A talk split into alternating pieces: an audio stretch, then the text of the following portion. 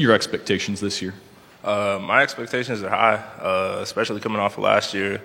Uh, no one thought we could do what we did and winning those SEC games that we won. And in my opinion, we were a very explosive offense last year. Um, and we're just bringing back the talents and the experience that we had last year. So I only expect better.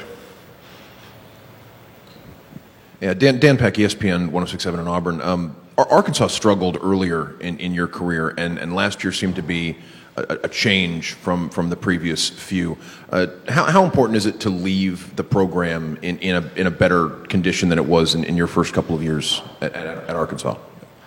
Uh, I think it's very important. I think as a player, uh, when you come into uh, a program that's probably not doing so well, to leave it in a better standing than you found it is always uh, a great achievement. Over here to your left in the third row. Hey, how's it going? Andrew Kaufman from KMIZ in Columbia, Missouri. A couple of Mizzou guys uh, transfer over to you guys over the offseason, uh, Trey Williams, Markell Utsey. Uh, going against those two, what, what have they brought to your team so far? Uh, they just bring a great work ethic, work ethic and uh, they bring a hunger and a drive that we just need uh, on our D line. Uh, they also bring experience. Uh, they're both very good players and have played a lot, so we're just looking forward to it, and we're proud to have them. To your right here on the front row. Uh, it seems um, every year you guys play Texas A&M. Those games always seem to be really close, decided by one score, or some of them going into overtime. Why do you think that is?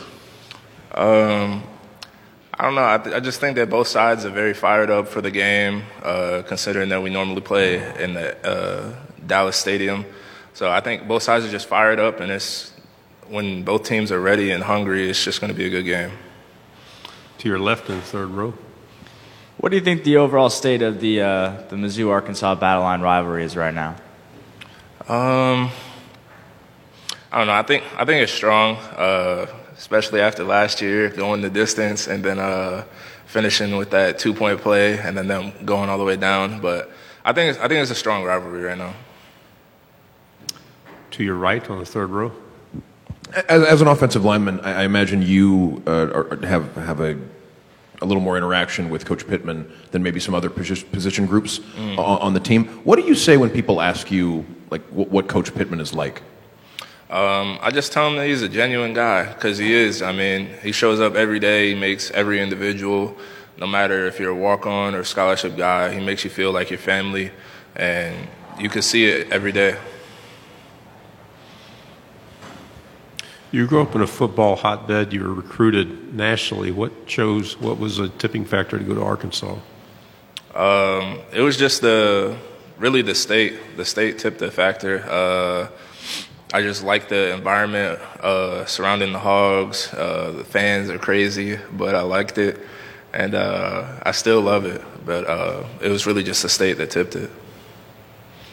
To your right on the second row. Myron, what went into the decision to return to Arkansas? You're taking advantage of the, of the COVID year. Why, why did you come back? Uh, ultimately, I came back to better myself and to better my draft stock for uh, this next year's upcoming draft. Uh, I just feel like I'm a better player, and under Coach Pittman and now Coach Kennedy, I feel like I have all the tools I need to become that player.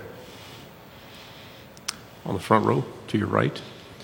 You talked about you know you, this yeah this explosive offense. Expect more of the same this year. Uh, what about the defense? I mean, you guys you go up against those guys in practice. What do you see from them, and you know what do you expect from this defense? Uh, I see great things from the defense. Um, we got a great core linebackers and DBs. They come to work every day, and our D line just got better from our transfers. So, I mean, I'm expecting great things from the defense, even better than last year.